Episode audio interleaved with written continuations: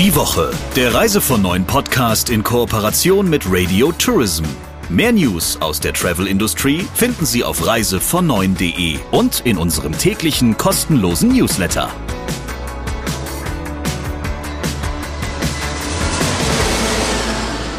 Herzlich willkommen zu einer neuen Ausgabe des Reise von neun Podcasts. Bei mir, oder mir zugeschaltet besser gesagt, ist der Christian Schmicke, Chefredakteur von Reise von neun. Und mir zugeschaltet ist Sabrina Ganda, die Chefin von Radio Tourism. Was machen wir eigentlich jede Woche? Wir sprechen mit den Menschen, die zu den wichtigsten Themen, die diese Branche bewegen, etwas sagen können. Und zwar, weil sie darin arbeiten und weil sie die Experten sind. Und jede Woche gibt es also ein Gespräch mit Christian Schmicke und einem Gast, der dieses Mal eine besondere Ehre hat. Er darf zum zweiten Mal bei uns sein. Das hat einen ganz besonderen Hintergrund. Das ist richtig. Ich habe mich nämlich gefragt, was machen eigentlich nach zwei Jahren Corona-Pandemie und touristischer Krise die ganzen touristischen Studiengänge, die es bei uns im Land gibt. Da gibt es ja nur noch sehr wenige an Universitäten, aber doch eine ganze Menge an Fachhochschulen, die sich heute meist nur noch Hochschulen nennen. Und ich habe mit Harald Zeiss, der an der Hochschule Harz lehrt, mal darüber gesprochen, wie sich denn die Nachfrage und die Perspektiven für seine Schützlinge so entwickeln.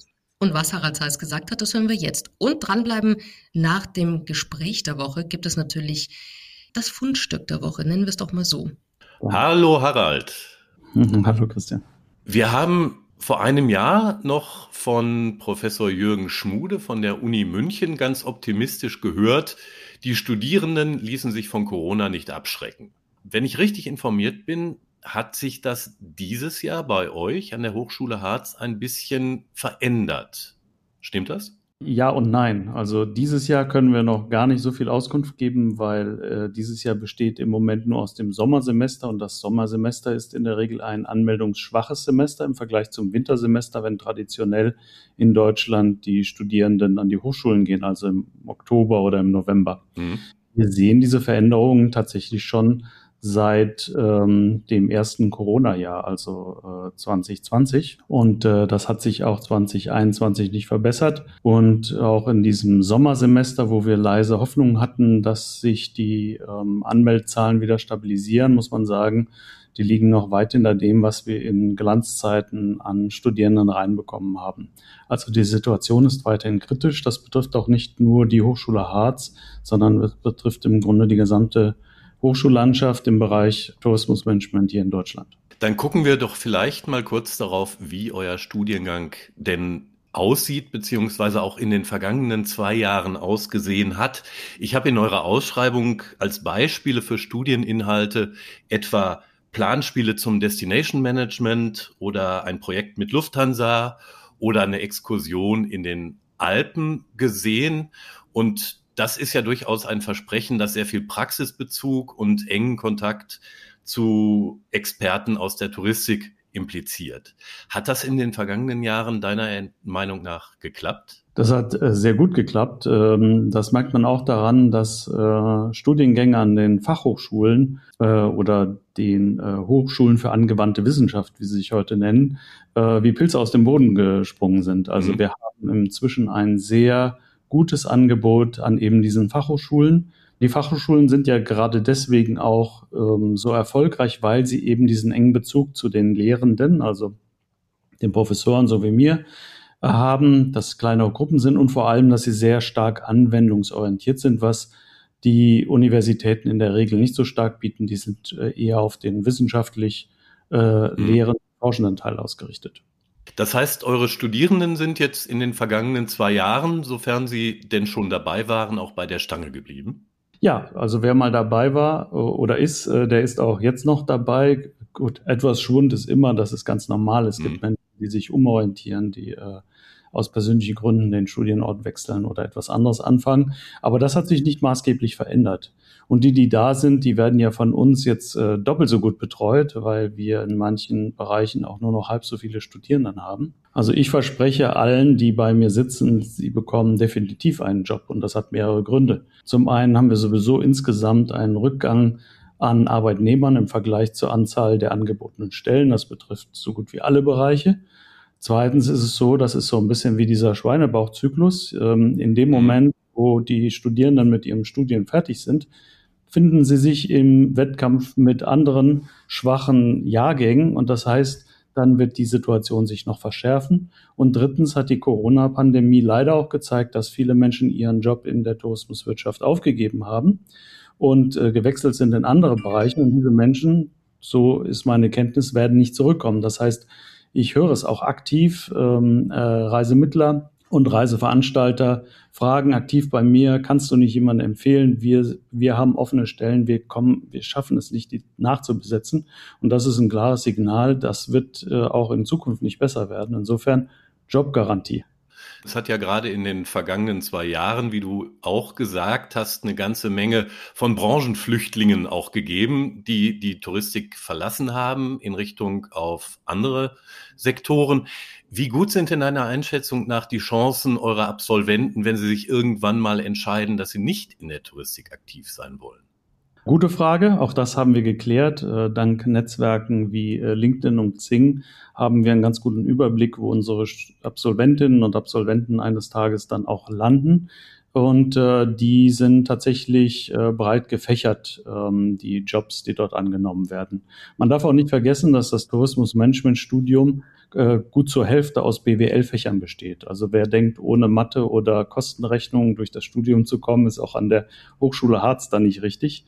Das heißt, wir liefern hier schon solide Grundlagen im Bereich der B W L. Gehört auch zum Fachbereich B W L bei uns an der Hochschule. Insofern bestehen da Möglichkeiten. Und wie gesagt, Karriere ist nicht planbar, Lebensläufe verändern sich und so kommt es, dass wir eben auch, das ist ein prominentes Beispiel, eine Marketing- und Digitalverantwortliche bei Burger King haben.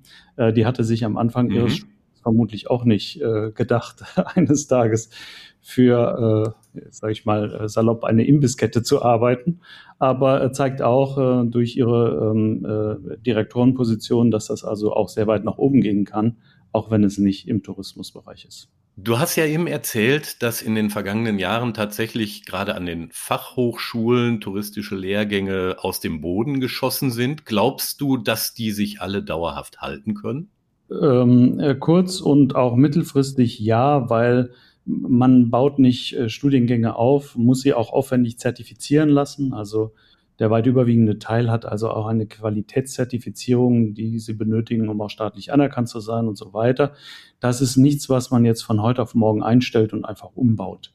Abgesehen davon hat man ja auch Studenten noch an Bord, die studieren, und so ein Programm auslaufen zu lassen, heißt über Jahre hinweg immer kleinere Gruppen haben, also es ist hoch ineffizient. Soll heißen, alle werden die Luft anhalten und hoffen, da durchzutauchen. Ähm, mit aber natürlich den Kosten, die durch die Infrastruktur, durch das Personal und so weiter bestehen. Aber wir schauen auch perspektivisch drauf. Und an unserer Hochschule sind wir auch im regelmäßigen Austausch mit dem Dekanat, also dem Verantwortlichen des Fachbereichs, und dem Rektorat, also den Verantwortlichen der gesamten Hochschule, um zu evaluieren, wohin geht denn da die Reise. Und wir sind aktuell zwar auf der Suche nach einem Professor oder einer Professorin im Bereich Marketing und Erlebnis, aber wir halten uns mit weiteren Ausschreibungen aktuell ein bisschen zurück, um zu sehen, wie sich der Markt entwickelt. Die Zahlen jetzt im Herbst werden auch nochmal entscheidend sein, in der Hoffnung, dass es aufwärts geht. Und ähm, dann würde man vielleicht perspektivisch in drei, vier, fünf Jahren anfangen, ähm, Studiengänge neu zu orientieren. Es ist ja nicht so, dass überhaupt keine Nachfrage mehr ist, aber vielleicht müssten Angebote zusammengefasst werden. Eine andere Sache, die ich persönlich sehe, ist, ich glaube, Deutschland wird sich noch weiter zu einem Dienstleistungsland entwickeln. Und gerade das, der Bereich Freizeit ist ein Bereich, der tatsächlich auch nachhaltig ist, insbesondere wenn er dann in der Region oder lokal stattfindet. Und die Menschen werden mehr Freizeit haben. Das ist etwas, was wir auch bei der Generation Z sehen, die sehr viel Wert darauf legt. Das heißt, Menschen werden in diesem Bereich beschäftigt sein, und wenn wir unser Format umdenken, etwas weg vom Tourismus hin zu mehr Freizeit, ich weiß, da gibt es massive Überschnitte, aber mhm. von dem Gedankengang, dass es nicht nur darum geht, jetzt jemanden von A nach B zu schicken in die weite Ferne, sondern einfach nur, was biete ich an an Leistung für jemand, der nicht am Arbeiten ist, sondern was anderes tut, dann sieht man ja, wie breit auch die Möglichkeiten und die Angebots Palette sein kann, auch für die Zukunft, sodass ich mir aktuell keine Gedanken mache, dass wir hier ähm, äh, rückläufige Programme haben. Ob noch mehr angeboten wird, das glaube ich jetzt erstmal nicht. Alle schauen gerade, wie sich das entwickelt. Wie steht es denn eigentlich um euren eigenen akademischen Nachwuchs? Die Zahl, also gemeinhin werden ja Dissertationen eher an Universitäten geschrieben und die Zahl der Universitäten, die eben noch touristische Studiengänge anbieten, ist doch stark geschrumpft. Könnt ihr euch jetzt selber Leute heranziehen oder ist es ohnehin eher eure Strategie, die Menschen aus der Industrie zu gewinnen? Also du, du hast absolut recht, dass äh, Dissertationen, also die Arbeit, um einen Doktorgrad zu erreichen, die Promotion, das ist äh, etwas, was in erster Linie den Universitäten vorbehalten ist. Nun ist dieses System in einigen Ländern, Bildung ist ja Ländersache, aufgebrochen worden. Äh, spezifische Fachhochschulen, die auch äh, in einem Bereich sehr stark sind, können jetzt auch Doktoranden ausbilden mit vielen, vielen Einschränkungen. Also die Hochschule Harz kann das noch nicht. Ist auch die Frage, ob das angestrebt wird. Denn ähm, wenn wir uns die Rolle anschauen, was wir machen wollen, ist, wir wollen ja die Menschen auch in den Arbeitsmarkt bringen. Und ähm, wissenschaftliche Karrieren gehören zumindest meines Erachtens tatsächlich an die Universitäten. Und äh, wenn jemand im Bereich Tourismus promovieren will, dann bieten sich ja die Fächer, die du auch schon genannt hast, an. Das heißt, in der B W L oder in der Geografie oder in den Sozialwissenschaften oder wo auch immer man das anordnet, an, ansiedelt. Und da k- können ja auch noch Doktorväter und Mütter bereitstehen. Die Sorge mit den, mit den Lehrstühlen an den Universitäten mit Tourismusbezug, die sehe ich eher auch in einem, ja, wie soll ich sagen, in einem Referenzbereich. Das heißt, es, es ist einfach wichtig, dass wir in Deutschland, ich sag mal, drei, vier Lehrstühle haben, die das auch vorantreiben. Es ist ja nicht nur die Ausbildung der Doktoranden, es ist ja auch die Publikation und ähm, Repräsentation bis hin eben auch zum Kontakt in die Wirtschaft, in die Politik und so weiter. Da ist einfach eine Universität auch nochmal besser aufgestellt als äh, die, die vielen äh, Fachhochschulen. Und es wäre einfach schön, diese Spitze da oben, die muss erhalten bleiben. Egal, wie wir das hinbekommen, das ist ein Thema, das müssen wir weiter verstärkt verfolgen. Wie ist denn unter diesem Aspekt dein aktueller Blick auf die Tourismusforschung oder Tourismuswissenschaft?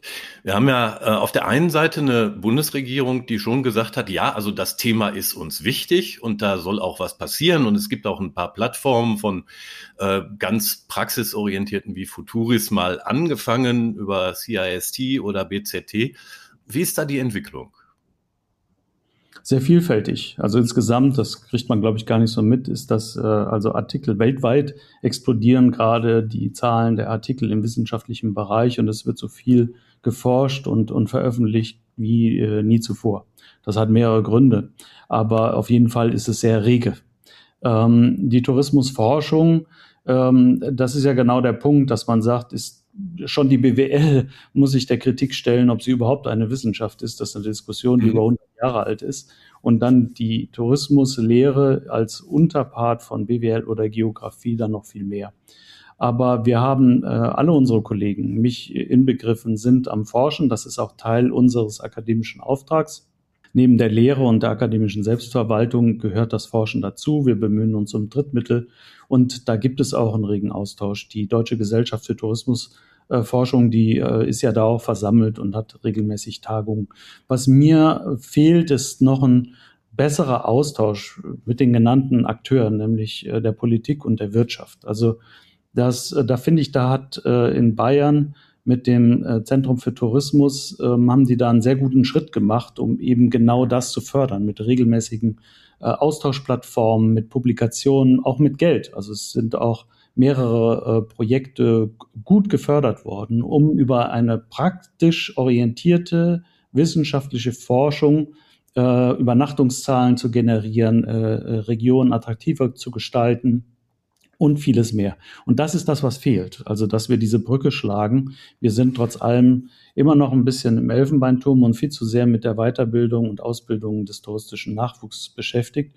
Dieser Austausch, so wie er jetzt und heute gerade auch stattfindet, der sollte noch äh, regelmäßiger stattfinden. Und warum nicht auch, äh, so wie ihr das macht, mal einen Podcast äh, zu eben wissenschaftlichen Themen ähm, hier etablieren? Sehr gerne. In diesem Sinne, vielen Dank für deine Einschätzung, lieber Harald. Sehr, sehr gerne. Danke für deine Zeit. So, lieber Christian, und jetzt geht's ja darum, dass du eigentlich fast jede Woche irgendeine Kuriosität findest, die dir unterkommt. Ähm, es ist sehr lustig. Manche schaffen es ja richtig groß rauszukommen. Das hatten wir ja auch schon, die eine oder andere Meldung, die dann äh, bei der Bild-Zeitung landete. Was ist es denn diese Woche? Ja, ich habe mir diesmal eine Studie, die der Bundesverband der Deutschen Tourismuswirtschaft in Auftrag gegeben hat, rausgepickt. Der hat nämlich mit Hilfe übrigens des Bundesministeriums für Wirtschaft und Klimaschutz die Unternehmensberatung Ernst and Young dazu beauftragt, eine Studie durchzuführen, die sich mit dem Zusammenhang zwischen Urlaub und Gesundheit beschäftigt. Und die wollen herausgefunden haben, dass Menschen, die in Urlaub fahren, durchschnittlich deutlich weniger krankheitsbedingte Fehltage bei der Arbeit im Vergleich zu anderen haben, die nicht in den Urlaub fahren. Und dann haben sie gleich noch ausgerechnet, wie groß denn der volkswirtschaftliche Schaden ist, der durch nicht vorhandenen Fehltage sozusagen vermieden wird. Und das soll sich auf einen äh, ja dreistelligen Milliardenbetrag belaufen. Und ganz ehrlich, ich bin ja der Letzte, der bestreiten würde, dass Urlaub gut tut und dass Urlaub für Körper und Seele ähm, wohltuend und gesund sein kann. Keine Frage. Mhm. Nur ähm, wo da eben Ross und Reiter beziehungsweise Ursache und Wirkung sind, bei diesem Zusammenhang, der da hergestellt wird, da bin ich mir nicht ganz drüber im Klaren. Also was für ein Aufwand, also nicht nur finanziell, sondern ja auch manpowermäßig hinter so einer Umfrage steckt. Ich möchte es gar nicht wissen. Ja, man kann ja auch sagen, wer, wer Gelegenheit hat, in den Urlaub zu fahren oder zu fliegen, der hat tendenziell wahrscheinlich sowieso einen Job, der ein bisschen besser ist oder glücklicher macht als andere. Und insofern, ja, habe ich mal gedacht, das können wir gut als die Schnapsidee der Woche etikettieren. Diese Schnapsidee kommt bei uns auf jeden Fall in das Schnapsidee-Sammelsurium-Regal äh, und ich freue mich schon auf nächste Woche. Da gibt es einen ganz besonderen Gast, eine Dame, ja, die schon einiges hinter sich hat, würde ich mal sagen. Wie immer verrät das natürlich nicht. Wir freuen uns einfach auf das nächste Gespräch nächste Woche und natürlich auf den nächsten Podcast. Und Sie bleiben gesund und wir hören uns nächste Woche. Bis dann. Die Woche, der Reise vor neun Podcast in Kooperation mit Radio Tourism. Mehr News aus der Travel Industry finden Sie auf reise vor neun punkt de und in unserem täglichen kostenlosen Newsletter.